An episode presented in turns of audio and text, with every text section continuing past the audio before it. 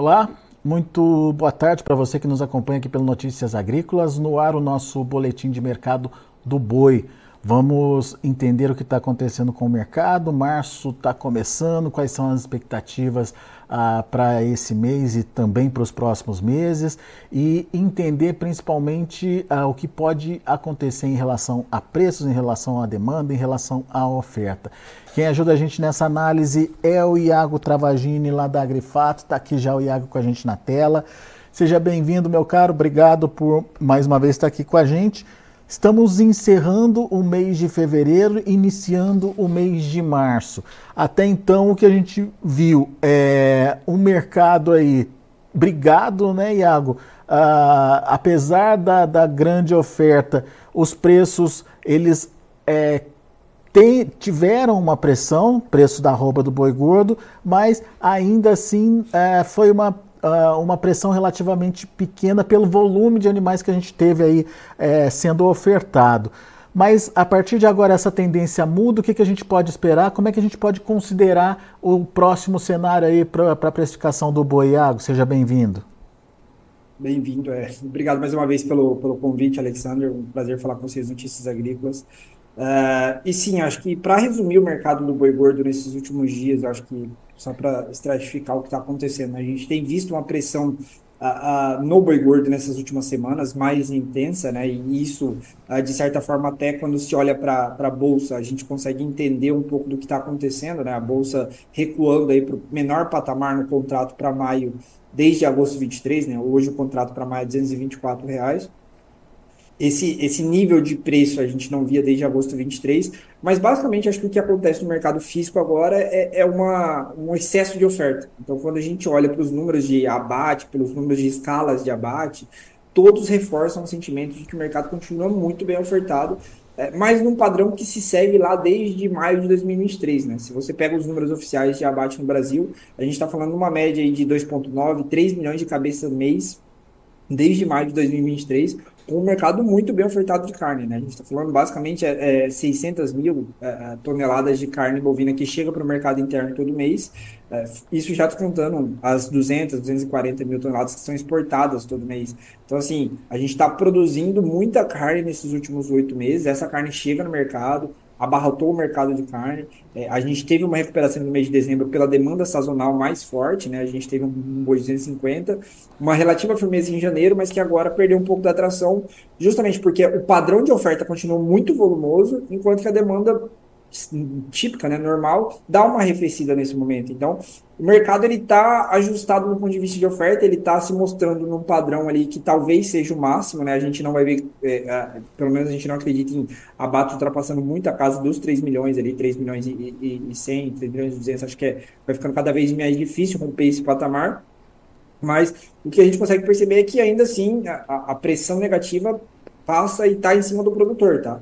É, isso, assim, só para estruturar a conversa, a gente está falando de escalas confortáveis, escalas de dez, nove dias, onze dias em alguns estados. Então, assim, é uma escala que tem promovido uma relativa tranquilidade para a indústria, para ela conseguir baixar preço e mesmo assim continuar comprando.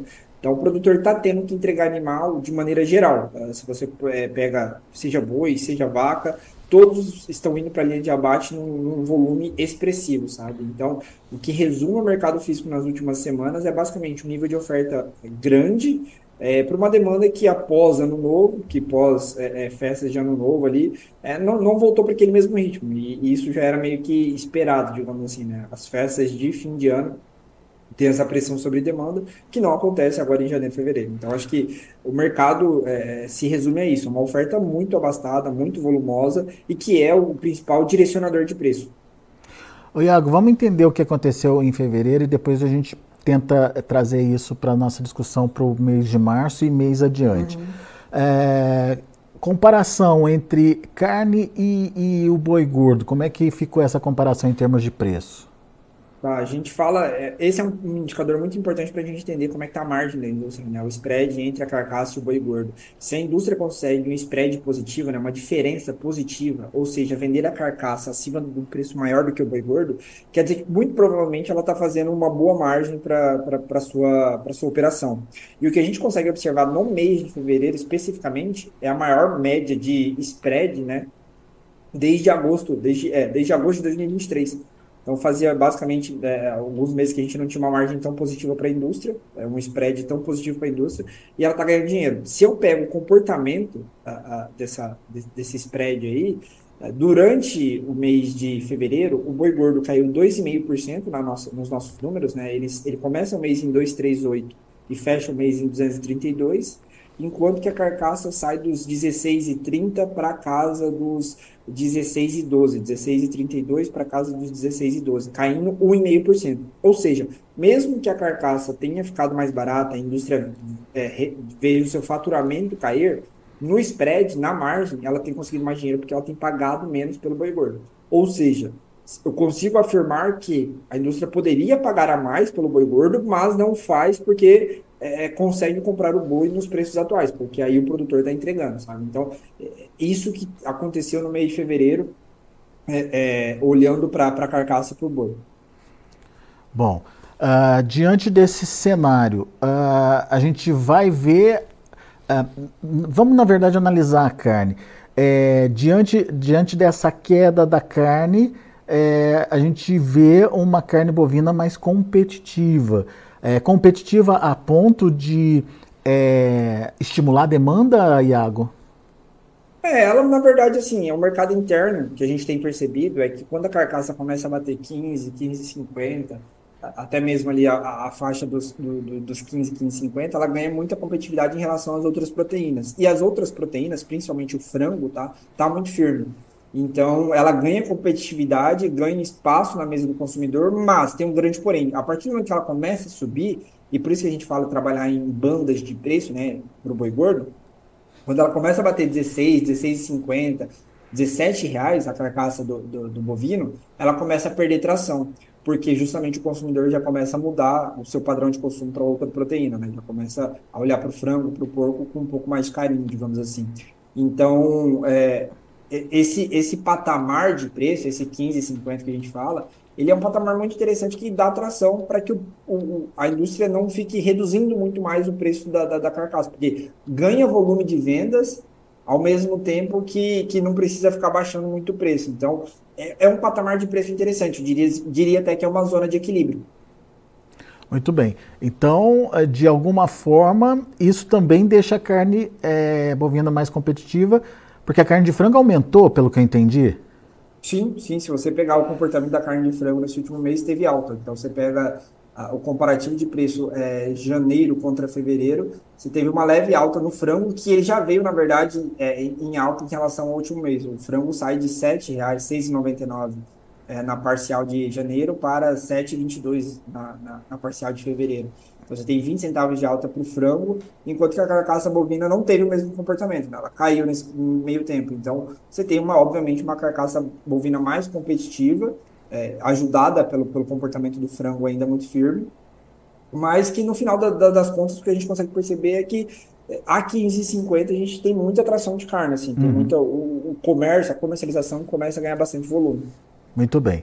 Uh, e, e o que me chamou a atenção foi o fato de você dizer que a indústria poderia até pagar mais, só que não paga porque tem oferta ali à vontade, ela consegue comprar sem necessidade de ter que ofertar mais aí pela arroba. Isso significa uma ampliação da margem das indústrias, então, Iago, no final das Perfeito. Contas. Exatamente, é um cenário... Esse é um cenário típico da fase de descarte, da fase de baixa que a gente fala do ciclo pecuário. Além das consequências de um abate acelerado de fêmea, né, você acaba tendo algumas outras, eh, algumas outras consequências, digamos assim, alguma, alguns outros fatores que acontecem. E dentre eles, a gente tem um, um aumento da margem da indústria, porque fica mais fácil você comprar carne, você originar carne. Além disso, você tem uma, uma fêmea que é mais desvalorizada, o spread entre a vaca e o boi também está desvalorizado, mas que no final do dia o que a gente consegue perceber... é que em, ciclo, em fases do ciclo de baixa, né, que a gente fala de descarte de fêmeas, é o momento em que a indústria faz mais dinheiro. Isso não se limita só ao Brasil, tá? Limita, a gente pode falar isso nos Estados Unidos, na, na Austrália, mas nesse momento específico a indústria está faz, tá fazendo dinheiro, está é, conseguindo uma margem, um spread cada vez mais interessante, como eu falei, né, fevereiro, maior nível desde de setembro, agosto do ano passado, é, e não precisa pagar mais porque tem facilidade de compra, basicamente isso. Porque o produtor está tendo que entregar. E aí os motivos são os mais diversos. A gente teve um padrão de chuvas no último trimestre, que foi relativamente ruim. Você tem, obviamente, um excesso de animais que foi retido ali nos últimos anos, de uma produção de bezerros que foi grande, que está chegando agora como boi gordo, como vaca, como novilha. Então, é todo um contexto que leva a esse, esse, esse padrão, esse cenário aí que a gente vê de, de um spread, uma margem da indústria bem interessante. Muito bem. Analisado o passado, vamos ver o futuro, Iago, começando o mês de março, a partir de agora, o que a gente pode esperar em termos de comportamento de preços para o boi gordo? Acho que a, a Bolsa já está precificando um cenário que é o que basicamente o histórico fala, né? O, o, quando você pega o comportamento histórico ali de, de oferta, é, seja, principalmente de fêmeas, né, você tem uma participação de fêmeas, um volume de fêmeas abatidos, que se mantém elevado pelo menos até junho. Né? Ele, ele bate pico agora em, em março, é, em volume total, e se mantém elevado até junho. E a Bolsa está precificando uma queda hoje, né?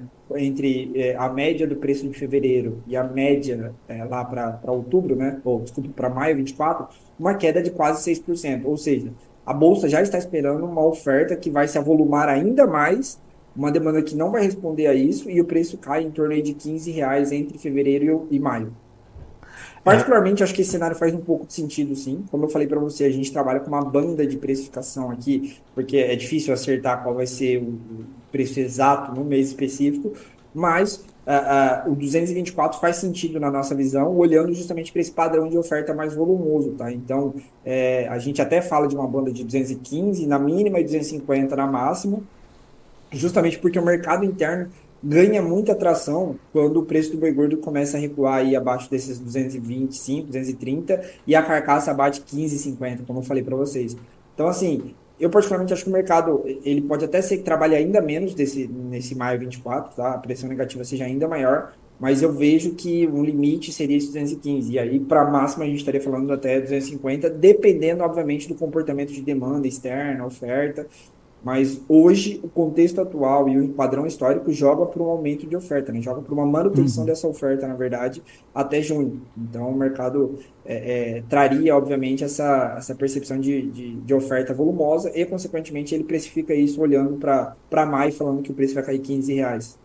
E, e por que esses duzentos e quinze, na sua opinião, Iago, é um ponto onde o pecuarista deixaria de, de participar? Não, não. É porque, basicamente, você começa a ter uma carcaça que a duzentos e quinze, você tem uma carcaça abaixo dos quinze, na verdade, abaixo dos quatorze e cinquenta. Então, você tem uma, uma carne que vai ficando muito competitiva. E aí, você, você começa a jogar patinho, você começa a jogar filé mignon, você começa a jogar a cem a preços abaixo do que são negociados atualmente. Aí, você começa a ganhar muita atração de carne. Então, aí, a gente já tem uma migração ainda maior de frango para carne bovina, sabe? Então, acho que o contexto que acaba causando, que, que um boi de duzentos e quinze acaba causando na carcaça, ele obviamente é, de aumento de é consumo, positivo, né? É, ele faz com que estimule ainda mais o consumo, sabe? É óbvio, tá, que tem um ponto aqui que pode acontecer desse preço é, ir abaixo de duzentos e quinze, porque a gente não tem bola de cristal, sim, principalmente se a gente tiver um, um pico de, de, de problema de chuva, né? Fala assim, as pastagens se esgotar, esgotarem tanto que todo mundo tem que vender vaca num período específico do mês ou do ano, que seria, vamos supor, abril, maio, e aí sim, esse duzentos e quinze poderia ser rompido, voltando a buscar aqueles duzentos reais que a gente teve lá em final de agosto vinte e três, tá? Mas eu não acho que esse é o cenário padrão. Acho que o mercado está um pouco mais bem estabelecido nesse momento aqui. Muito bem. O Reinaldo Gomes está participando com a gente, está dizendo que o boi está derretendo lá em Rondônia. Quando você tem uma oferta maior de vaca, Iago, a pressão também é exercida em cima do boi gordo?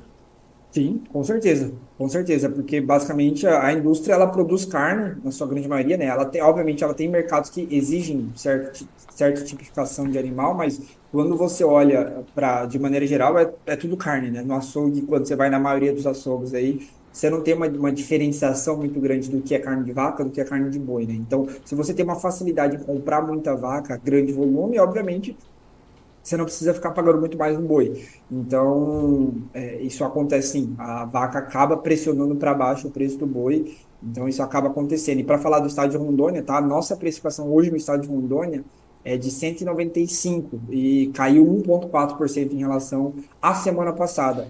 E se você pega em relação ao mês passado, a gente falava de um boi de duzentos, acima de duzentos, na verdade, né? duzentos e cinco em Rondônia há, há um mês atrás. Então, é, o... Sim, tem... a queda acontece em quase todos os estados da, da, da federação, quase todas as unidades da federação que produzem boi de maneira volumosa. O Reinaldo, então, tem razão ao dizer que o boi está derretendo por lá, né? Sim, sim, sim. Muito bem. O Rony Dantas diz o seguinte, é, no futuro muito próximo vai faltar gado no Brasil, muita gente quebrando e deixando a atividade, conheço muitos. Vou mandar todas as minhas vacas prenhas para o gancho e aplicar o dinheiro. Criador não consegue mais se manter na atividade. É a questão do ciclo pecuário, né, Iago? Exato. Assim como qualquer ciclo econômico, tá, Alessandro? A gente fala muito de ciclo pecuário, achando que a nossa atividade tem um movimento específico que não acontece em nenhuma parte da economia, mas não, tá? Isso acontece em basicamente quase todos os setores da economia. Você tem ciclos, e aí a gente tem um ciclo pecuário bem definido por conta do tempo de gestação da fêmea, né? A gente sabe que o bezerro demora tanto tempo, demora nove meses para ser, para ser gestado, aí você tem o tempo de, é, dele virar um bezerro desmamado e aí, obviamente, virar um boi gordo, então acaba tendo um tempo mais específico, mas, ainda assim, o que eu posso é, é, pontuar é que o que está acontecendo agora, obviamente, é consequência daquela retenção recorde de, de fêmeas durante os anos de dois mil e vinte e um e, e, e dois mil e vinte, dois mil e vinte e um e o primeiro semestre de dois mil e vinte e dois, que causa a consequência de um, uma produção recorde de bezerros no Brasil, tá? Em dois mil e vinte e três e em dois mil e vinte e quatro também, tá? Então a gente está produzindo recorde de bezerro, né? Tá, tá desmamando um recorde de bezerro nesse momento, preço do bezerro lá embaixo. E o que, que acontece para você gerar caixa, para conseguir pagar o financiamento que você pegou lá atrás, para conseguir pagar suas, suas, suas contas de casa, é abater fêmea. E aí o grande problema é que esse abate de fêmeas agora gera uma falta de oferta de bezerros, boi gordos e vacas lá na frente. Então, acaba que uma, a roda vai girando e a consequência vai se, vai se apregoando lá no longo prazo, né? A gente vai colher a pecuária brasileira, o Brasil vai colher as, as consequências desse abate de fêmeas que está ocorrendo agora nos próximos anos. Muito bem, o Beto Alvino, boa tarde pessoal, o preço do boi aqui na minha região, Campina Grande, deu uma subidinha, talvez seja por causa das chuvas, não sei. É, é um movimento pontual, né, Iago? É, assim, é, aí tem um grande porém, tá? Acho que algumas regiões do país movimentam de maneira um pouco diferente, por não serem, assim, não terem um volume muito grande de produção, acabam tendo uma, uma movimentação um pouco diferente, né? Campina Grande, se não me engano, é na Paraíba, então você tem uma movimentação um pouco diferente, até porque não produz tanto gado, e aí você tem particularidades, tá? Então você tem Sergipe se movimenta de maneira diferente do Brasil, parte da Bahia também se movimenta diferente da, da, desse grande Brasil pecuário, né? Quando eu falo grande Brasil pecuário, a gente se limita basicamente a São Paulo, Mato Grosso do Sul, Mato Grosso, Goiás, Minas Gerais, Rondônia, Pará, Tocantins e Paraná. Esses estados aí, esses, basicamente, se eu falei oito estados, né, nove estados, é, produzem noventa por cento da produção brasileira de carne bovina. Então, eles acabam é, é, com preços bem correlacionados. Aí, alguns outros estados nem tanto, né? Porque aí tem a sua própria produção ali que não, que não acaba sendo tão impactada. É, e o próprio Reinaldo está dizendo que lá em Rondônia a vaca está cento e setenta agora. E é vaca para é, pagamento para trinta e cinco dias, J B S sim. Por lá. Sim, sim, sim. É, é, é exatamente isso. A gente está falando, assim, a gente está uma referência de cento e setenta e cinco também, né? cem, você acaba não pegando o mesmo valor ali, mas no balcão é isso, o J B S, não só, né? Acho que todos os frigoríficos têm, têm tentado oferecer no balcão preços cada vez menores. E aí é, é efetivado algumas negociações, sim. Então, a vaca, inclusive, caiu bem mais do que o boi gordo, de maneira geral, no, no Brasil, nesse último mês. É. Iago, só para a gente terminar. Então, temos um cenário mais crítico de pressão de preços para acontecer. Ah, tudo indica que é, podemos ver esse preço aí derretendo até o final da safra. Ah, dá para se fazer alguma coisa hoje? É, para se proteger de alguma forma, ou vamos ter que nos adaptar a esse mercado? Bem, vamos lá, Alexandre. O preço já está assim, você já tem uma, uma, uma, uma visão hoje de que o mercado, vamos supor, se o Cepea é dois trinta e cinco ou, ou foi o valor de ontem, e o mercado já está precificando duzentos e vinte e quatro, duzentos e vinte e três, o produtor já tem que estar ciente de que pelo menos a bolsa já está falando que o preço cai mais dez reais nos próximos noventa dias. A gente trabalha com um cenário que poderia chegar a duzentos e quinze, ou seja, faria sentido sim olhar para a bolsa uh, e travar parte desses animais, ou a totalidade desses animais a duzentos e vinte e quatro, esperando um pior cenário. Ou então fazer uma put de proteção, é, de, que a gente fala opção de venda, né? Em que você compra o direito de vender a duzentos e quinze, duzentos e dez, paga um valor para isso. Se o preço subir, tudo bem, vida que segue. É, mas, de maneira geral, o que a gente consegue perceber é que o mercado, assim, ele já está precificando uma queda. Pode ser que não seja, tá? Às vezes acontece da Bolsa errar na sua previsão e o preço se mantém estável daqui até maio. Eu acho que esse é um cenário assim, relativamente mais plausível uh, do ponto de vista de, de, de médio prazo. Assim, a gente vai ter uma pressão negativa, acho que a gente vai ter um momento mais crítico, mas que no final do, do, do período de safra, que vai na nossa visão ali até julho, né, de, de movimento de oferta de fêmeas volumosa, acho que o preço vai se manter próximo desse patamar de duzentos e vinte e cinco, duzentos e trinta, com uma pressão negativa em algum momento trazendo o preço para duzentos e quinze, mas é isso. E olhando, obviamente, para níveis de proteção, né? Como eu disse, agora a gente entra num momento mais cauteloso, assim, que a cautela tem que ser elevada por parte do pecuarista, justamente porque ele entra na safra, ele entra com um abate de fêmeas que ainda continua volumoso, então caldo de galinha, que a gente fala, prudência, caldo de galinha nunca fez mal a ninguém. Então, sim, faz sentido ele olhar para a bolsa e, e buscar esse, essa precificação ali de, é, de duzentos e quinze ou duzentos e vinte, ou até duzentos e vinte e quatro para maio vinte e quatro ali, como uma, uma, um patamar de referência para ele travar o animal dele. Então, sim, acho que faz sentido. Tem que fazer, né? Busque essas travas. Muito bom. Iago Travagini, meu caro, muito obrigado mais uma vez pela sua participação aqui conosco. Obrigado também à participação dos internautas. Aqui o Davi Santos está dizendo que na cidade dele, Paraíso do Tocantins, vaca está a cento e oitenta e oito. Vaca pressionando aí uh, o mercado e, obviamente, transferindo isso para a precificação do boi gordo também. Pessoal, muito obrigado a vocês que estão conosco aqui pelo YouTube. Uh, não se esqueça de fazer a sua inscrição aqui no canal, não se esqueça de deixar seu like aqui pra gente. Uh, nossa meta é chegar aos cem mil inscritos aí no YouTube e a sua participação é bem importante e a sua inscrição também. E, obviamente, Iago Travagini, Agrifato também estão nas redes sociais, né, Iago? Como é que o pessoal acha vocês por lá? Basta pesquisar Iago Travagini ou então Agrifato ali no, no Instagram, no YouTube. A gente está em todas as plataformas aí, Spotify também tem podcast. Então, caso queira nos encontrar aí, estamos em todas as redes sociais. Muito bom. Meu caro, obrigado mais uma vez pela participação. Volte sempre. Muito obrigado, Alexandre. Até a próxima. Até. Tá aí. Iago Travagini e Agrifato, trazendo aí uma análise bastante completa do que aconteceu e do que pode acontecer aí com o mercado do boi gordo. Nesse mês de fevereiro, a gente teve aí uma queda nos preços da carne, mas uma queda maior nos preços da arroba do boi gordo. A queda nos preços da carne foi importante porque deu maior competitividade aí é, para a carne bovina diante de uma alta nos preços das proteínas concorrentes é, e...